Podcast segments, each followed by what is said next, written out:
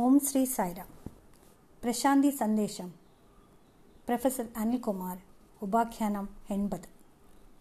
ഓം ശ്രീ സൈറാം പ്രശാന്തി സന്ദേശത്തിന്റെ എൺപതാം ഉപാഖ്യാനത്തിലേക്ക് എല്ലാവർക്കും സ്വാഗതം. നിങ്ങളുടെ സമയത്തിന് നന്ദി. മേലിലും നിങ്ങൾ ഇതേ താല്പര്യം കാണിക്കുമെന്ന് ഞാൻ ആശിക്കുകയും വിശ്വസിക്കുകയും ചെയ്യുന്നു. ഭഗവാൻ നിങ്ങളെയും നിങ്ങളുടെ കുടുംബത്തെയും അനുഗ്രഹിക്കട്ടെ. ഇന്നത്തെ ദിവസത്തെ വിഷയം. മിക്സ് ആൻഡ് ഫിക്സ് കലർത്തുക ഉറപ്പിക്കുക എന്നതാണ്. ഞാൻ ആവർത്തിക്കാം. കലർത്തുക ഉറപ്പിക്കുക എന്നതാണ് ഇന്നത്തെ വിഷയം. ഇന്ന് ലോകത്തുടനീളം നിരവധി ഗുരുക്കന്മാർ ധ്യാനത്തെപ്പറ്റി സംസാരിക്കുന്നത് നാം കേൾക്കുന്നു. നിരവധി മാർഗങ്ങളും നമുക്ക് തന്നിരിക്കുന്നു. എങ്ങനെ ചെയ്യണം? എങ്ങനെ തുടരണം? എന്താണ് പ്രക്രിയ? ധ്യാനത്തിന്റെ പരമലക്ഷ്യം സാക്ഷാത്കരിക്കുന്നതിനായുള്ള മാർഗമെന്ത് എന്നിങ്ങനെ. പല രീതികളും നിർദ്ദേശിക്കപ്പെട്ടിരിക്കുന്നു. വാസ്തവത്തിൽ എല്ലാ ഭക്തരും ഈ മാർഗങ്ങളും പിന്തുടരുന്നുണ്ട്. നമുക്ക് നൽകപ്പെട്ടിരിക്കുന്ന നിർദ്ദേശിക്കപ്പെട്ടിരിക്കുന്ന ഈ രീതികൾ തമ്മിൽ കാര്യമായ വ്യത്യാസമുണ്ട്. ശരി മാർഗങ്ങൾ തമ്മിലോ ധ്യാന രീതികൾ തമ്മിലോ ഉള്ള വ്യത്യാസത്തിന്റെ വിശദാംശങ്ങളിലേക്ക് കടക്കാൻ ഞാൻ പോകുന്നില്ല. കാരണം ഈ പ്രഭാഷണത്തിന്റെ ഉദ്ദേശം അതല്ല. പ്രാരംഭത്തിൽ തന്നെ വ്യക്തമാക്കിക്കൊള്ളട്ടെ ധ്യാനത്തിന്റെ മുഖ്യ ഉദ്ദേശം ലക്ഷ്യം എന്നത് സത്തയെ അഥവാ സെൽഫ്. ആത്മാവിനെ അഥവാ സാക്ഷിയെ വിറ്റ്നസ് അഥവാ ദിവ്യത്വത്തെ ദ ഡിവൈൻ. നിങ്ങൾ എന്ത് പേര് വിളിച്ചാലും അതിനെ അറിയുക എന്നതാണ്. അതിനാൽ നമുക്ക് ശരിയായ അനുഭവം ഉണ്ടാകണമെങ്കിൽ ഈ അത്യന്തം പ്രധാനമായ ധ്യാനം പിന്തുടരുക തന്നെ വേണം. നമ്മുടെ സാക്ഷിയെ അഥവാ നമ്മുടെ അവബോധത്തെ പ്രാപിക്കുന്നതിനുള്ള ഒരേയൊരു ഒരു മാർഗം അതാണ്. ബാബ അരുളിയതുപോലെ നാം എന്തു ചെയ്താലും വായിക്കുക എഴുതുക സംസാരിക്കുക നടക്കുക വണ്ടി ഓടിക്കുക അതെല്ലാം ധ്യാനമാണ്. ഇതാണ് ബാബ പറഞ്ഞിട്ടുള്ളത്. ശരി ആ പ്രസ്താവന നാം എത്രത്തോളം മനസ്സിലാക്കിയിട്ടുണ്ട്? നമ്മൾ നടക്കുമ്പോൾ അതെ ജാഗ്രതയോടെ നടക്കണം. വണ്ടി ഓടിക്കുമ്പോൾ ഡ്രൈവിംഗ് തീർച്ചയായും ശ്രദ്ധയോടെ. ആഹാരം കഴിക്കുമ്പോൾ അതെ ശ്രദ്ധയോടെ കഴിക്കണം. അതുകൊണ്ട് ജാഗ്രതയോടെ ചെയ്യുന്ന ഏത് കർമ്മവും ധ്യാനമാണ്. ധ്യാനം എന്നാൽ ഒരുവൻ ഒറ്റയ്ക്കൊരു മുറിക്കകത്ത് കയറി കഥകടച്ച് കുറ്റിയിട്ട് കുറേ നേരം കണ്ണടച്ചിരിക്കുകയോ ഏതെങ്കിലും ആസനങ്ങളിൽ ഇരിക്കുകയോ അല്ല.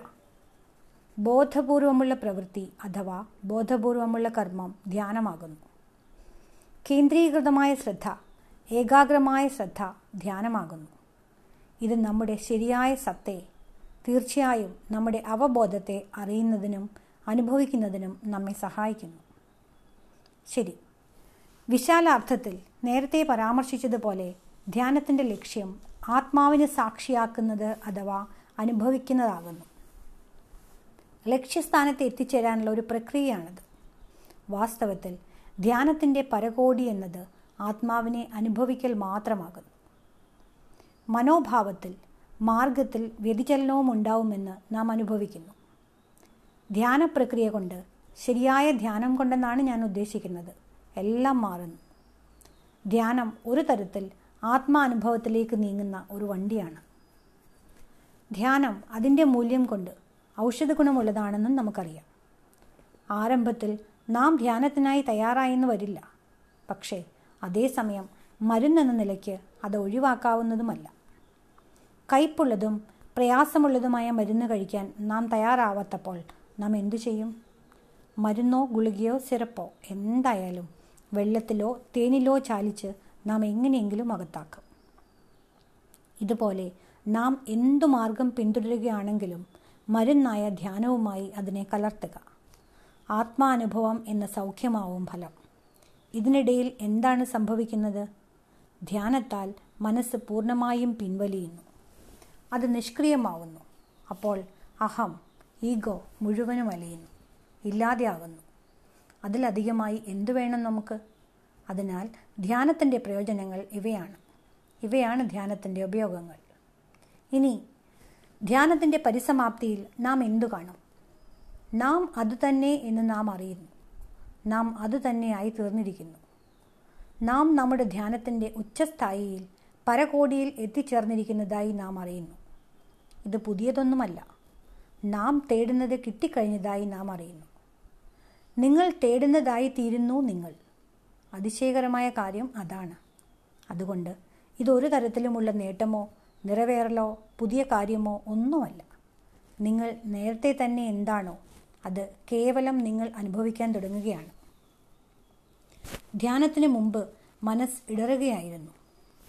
ആ ചാഞ്ചാടുന്ന മനസ്സ് ഒരു ബിന്ദുവിൽ വെച്ച് ധ്യാനം കൊണ്ട് നിശ്ചലമാക്കപ്പെട്ടിരിക്കുകയാണ്. തുടർന്ന് അത് പൂർണമായും പിൻവലിക്കപ്പെടുന്നു. എന്നാൽ നാം മനസ്സിൽ ഓർക്കേണ്ട ഒരു പ്രധാന കാര്യം ഇതാണ്. നാം ആകർഷിക്കപ്പെടുക വിദൂരത്തിലുള്ള ആളുകളാലാണ്. അപരിചിതമായ പ്രയാസമുള്ള പരുക്കൻ രീതികളാലും നിഷ്ഠകളാലുമാണ്. സമീപത്തുള്ളതും വളരെ ലളിതമായതും നമ്മെ ആകർഷിക്കുന്നില്ല. അവയെ അവഗണിക്കുകയാണ് നമ്മുടെ രീതി. ഇതൊരു ദുരന്തമാണ്. ബാബ ഏറ്റവും ലളിതമായ ഏറ്റവും എളുപ്പമുള്ള മാർഗം തന്നിട്ടുണ്ട്. കുറേ കൂടി സാങ്കേതികമായി പറഞ്ഞാൽ അവിടുന്ന് ജ്യോതിർധ്യാനം നിർദ്ദേശിച്ചിട്ടുണ്ട്. ധ്യാനവാഹിനി ഈ വിഷയത്തിൽ ഊന്നിയിട്ടുള്ളതാണ്. അതിനാൽ വളരെ ലളിതമായ ഒരു മാർഗം കാട്ടിത്തന്ന സ്വാമിയുടെ വഴിയെ നമുക്ക് സഞ്ചരിക്കാം. ബോധപൂർവം ശ്രദ്ധയോടെയുള്ള ഏത് പ്രവൃത്തിയും ധ്യാനമാണെന്ന് അവിടെ നിന്ന് നിർദ്ദേശിച്ചിരിക്കുന്നു. ആർക്ക് ഇത് ഇതിനേക്കാൾ ലളിതമാക്കാനാകും? അസാധ്യം അസാധ്യം. ഇക്കാലത്ത് നാം കാണുന്നത് പോലെ നിരവധി ഗുരുക്കന്മാരുടെയും പ്രബോധനങ്ങൾക്കും സകല മതങ്ങൾക്കുമിടയിൽ അഥവാ നാം അവലംബിക്കുന്ന പാരമ്പര്യ സമ്പ്രദായങ്ങളിൽ അവയെ മൂന്ന് വിഭാഗങ്ങളിൽ ഉൾപ്പെടുത്താം. ഒന്നാമത് നമ്മിൽ മിക്കവരും എന്തെങ്കിലും ചെയ്യണമെന്ന് ആഗ്രഹിക്കുന്നവരാണ്. മനസ്സ് സദാ എന്തെങ്കിലും ചെയ്യണമെന്ന് ആഗ്രഹിക്കും. മനസ്സ് അത്തരത്തിൽ വ്യാപൃതമായിരിക്കും. കാരണം പ്രവൃത്തി കൊണ്ട് നേട്ടമുണ്ടാകുമെന്ന് അത് ആശിക്കുന്നു. അത് എന്തെങ്കിലും ലക്ഷ്യം നേടാൻ കൈവരിക്കാൻ കിനാവ് കാണുന്നു. അതിനാൽ മനസ്സ് നമ്മെ വീണ്ടും വീണ്ടും പ്രവൃത്തിക്കായി ചെയ്യുന്നതിനായി പ്രേരിപ്പിക്കുന്നു. ഇതിനെയാണ് നമ്മൾ കർമ്മം എന്ന് വിളിക്കുന്നത്. ഇപ്രകാരം മനസ്സ് ഒരു ബഹിർമുഖനാകുന്നു. ഞാൻ നിങ്ങളോട് ഇത്തരുണത്തിൽ അപേക്ഷിക്കുന്നത് എന്തെന്നാൽ ആ കർമ്മം അഥവാ പ്രവൃത്തി ധ്യാനവുമായി കലർത്തുക. ഓരോ കർമ്മവും ധ്യാനപൂർവം ധ്യാന പ്രക്രിയയായി അനുഷ്ഠിക്കുക. അപ്പോൾ എന്ത് സംഭവിക്കും? നിങ്ങൾ കർമ്മിയാണെന്ന് നിങ്ങൾ ഒരിക്കലും അവകാശപ്പെടില്ല. അതിൽ നിന്നും യാതൊരു ഫലവും നിങ്ങൾ ഒരിക്കലും പ്രതീക്ഷിക്കില്ല. നിഷ്കാമകർമ്മ. നിങ്ങൾക്ക് യാതൊരു കർത്തൃഭാവവും ഉണ്ടാവില്ല. അതുകൊണ്ട് ഒരിക്കൽ ധ്യാനത്തെ എന്റെ കർമ്മവുമായി കലർത്തിയാൽ അഥവാ എന്റെ കർമ്മത്തെ ധ്യാനവുമായി ചാലിച്ചാൽ ഈ കർത്തൃഭാവവും ആസ്വാദക ഭാവവും ഒക്കെ പൊയ്പോവും ഇതിനെയാണ് നാം ധ്യാനകർമ്മം അഥവാ ധ്യാനനിരതമായ കർമ്മം എന്നൊക്കെ വിളിക്കുന്നത്. അപ്പോൾ എന്ത് സംഭവിക്കുന്നു? ഈ കർമ്മം യോഗമായി തീരുന്നു കർമ്മയോഗം. ശരിയായ അർത്ഥത്തിൽ അതാണിത്. ഇനി രണ്ടാമത്തെ മാർഗത്തിലേക്കാണ് ഞാൻ പോകുന്നത്. അത് നമ്മിൽ പലരും പിന്തുടരുന്നതാണ്. ഞാൻ മഹാരാഷ്ട്രയിലെ ചില സ്ഥലങ്ങൾ കണ്ടിട്ടുണ്ട്. തെക്കേ ഇന്ത്യ ഞാൻ കണ്ടിട്ടുണ്ട്. കൂടുതലായും തമിഴ്നാട്. ദിവസേന ഏതെങ്കിലും പുണ്യഗ്രന്ഥം ഭഗവത്ഗീത സുന്ദരകാന്ഡം അഥവാ ലളിതാ സഹസ്രനാമമോ ജ്ഞാനേശ്വരി പോലെ ഏതെങ്കിലും ഗ്രന്ഥമോ പാരായണം ചെയ്യുന്ന ആളുകളെ നമുക്കറിയാം. പുണ്യഗ്രന്ഥ പാരായണം അവരിഷ്ടപ്പെടുന്നു. പുണ്യഗ്രന്ഥ പാരായണം ഒരു ആധ്യാത്മിക മാർഗമാണ്. ഇതുവഴി നമുക്ക് ആധ്യാത്മിക ഉണർവ് അഥവാ ആധ്യാത്മിക ജ്ഞാനം ലഭിക്കും. ഇതിനെയാണ് ജ്ഞാനമാർഗം എന്ന് പറയുക. ഈ ജ്ഞാനം കൂടുതൽ കൂടുതൽ വിവരങ്ങൾ സമ്പാദിക്കുന്നതിന് നമ്മെ സഹായിക്കും. നിരവധി ആളുകൾ പുസ്തക വായന ഇഷ്ടമുള്ളവരാണ്. അതെ അവർ വായനയോട് താല്പര്യമുള്ളവരാണ് ഈ രീതിയിൽ കൂടുതൽ കൂടുതൽ അറിവ് സമ്പാദിക്കാനായി അവർ തൽപരരാണ്. ഇതാണ് ജ്ഞാനം. ഇനി വരൂ ധ്യാനം ഇതിനോട് കലർത്തു. ഈ പ്രക്രിയയിൽ വിവേകം അഥവാ ജ്ഞാനം ധ്യാനവുമായി ഒത്തുപോവട്ടെ.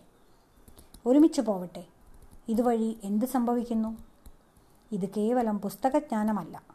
ഇത് കേവലം വിവരസമ്പാദനമല്ല. അത് അത്തരത്തിലുള്ളതല്ല. ധ്യാനം ജ്ഞാനവുമായി ചാലിക്കുമ്പോൾ എന്ത് സംഭവിക്കുന്നു? നിങ്ങൾ ഒരു നിരീക്ഷകനാണെന്ന് നിങ്ങൾ അറിയുന്നു. അത്രമാത്രം നിങ്ങൾ പുറത്തു നിന്നുകൊണ്ട് തിരക്കുള്ള ട്രാഫിക് കാണുന്നത് പോലെ വണ്ടികൾ ഇരുവശത്തേക്കും വളരെ വേഗതയിൽ കടന്നു പോകുന്നു. ട്രാഫിക്. തിരക്കുള്ള ട്രാഫിക് വീക്ഷിക്കുന്നത് പോലെ നിങ്ങൾ നിറയെ ജാമുള്ള ട്രാഫിക്കിന്റെ നിരീക്ഷകനാണ്. അങ്ങോട്ടും ഇങ്ങോട്ടും വേഗതയിൽ പായുന്നത് നിങ്ങളുടെ സങ്കല്പങ്ങൾ അഥവാ ചിന്തകളല്ലാതെ മറ്റൊന്നുമല്ല. ചിന്തകളും എതിർചിന്തകളും സങ്കല്പങ്ങളും വികല്പങ്ങളും. നിങ്ങൾ നിങ്ങളുടെ ചിന്തകളെ നിരീക്ഷിക്കാൻ തുടങ്ങുന്നു. എന്താണ് അതിനർത്ഥം? ഇതുവരേക്കും നാം ചിന്തകളുമായി താതാത്മ്യം പ്രാപിച്ചിരിക്കുകയായിരുന്നു.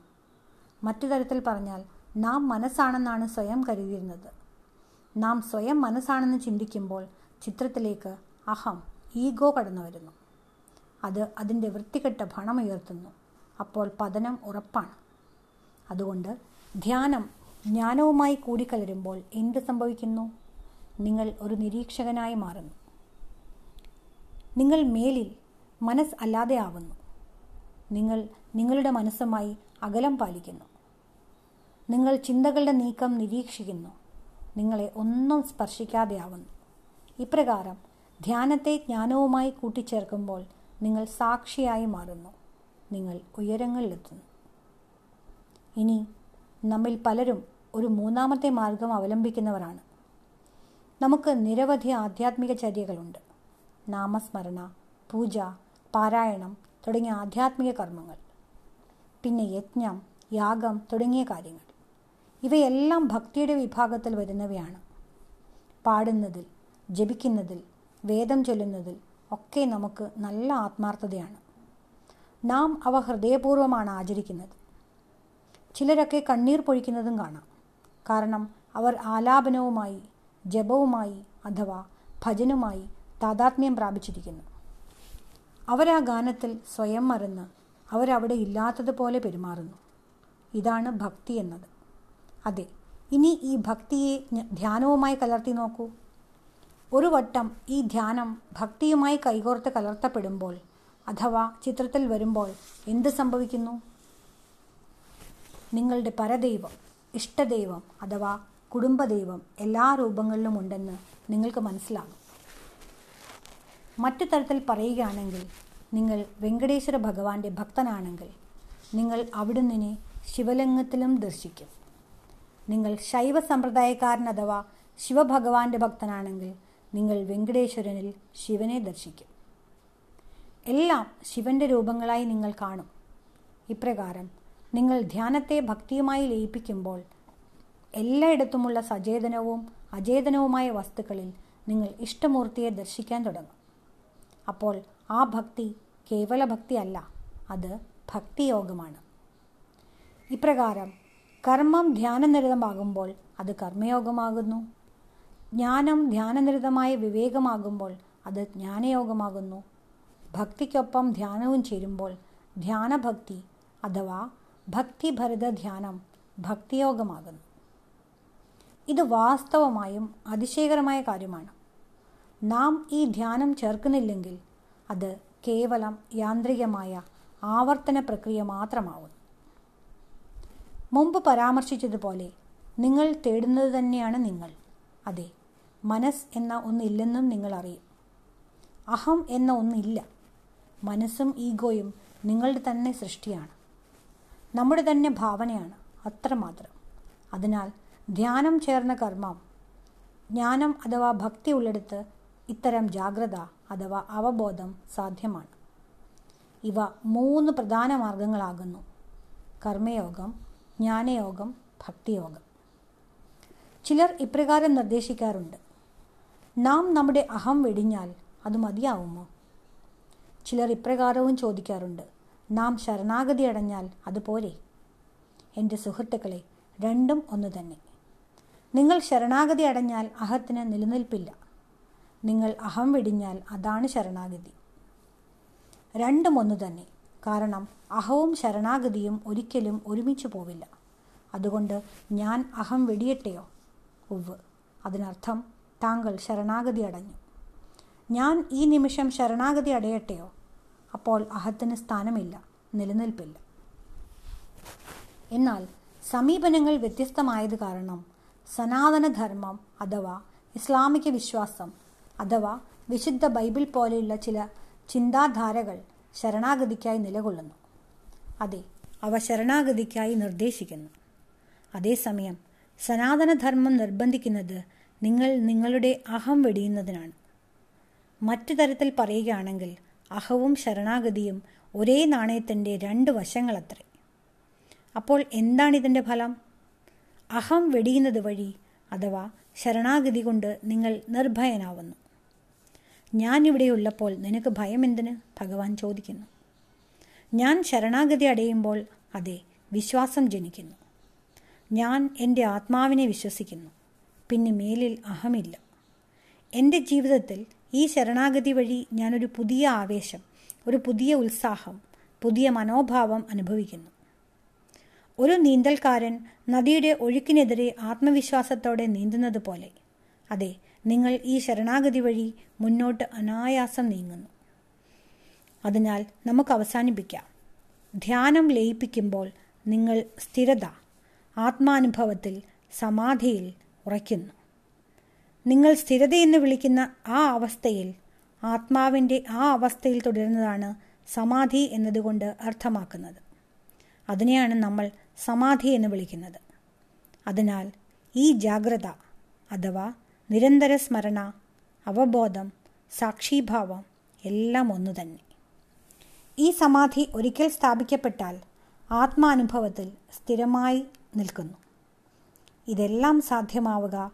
നാം ധ്യാനത്തെ പിന്തുടരുന്ന മൂന്ന് മാർഗങ്ങളിൽ ഒന്നുമായി ലയിപ്പിക്കുമ്പോഴാണ് അതുകൊണ്ട് ധ്യാനത്തെ കലർത്തുക.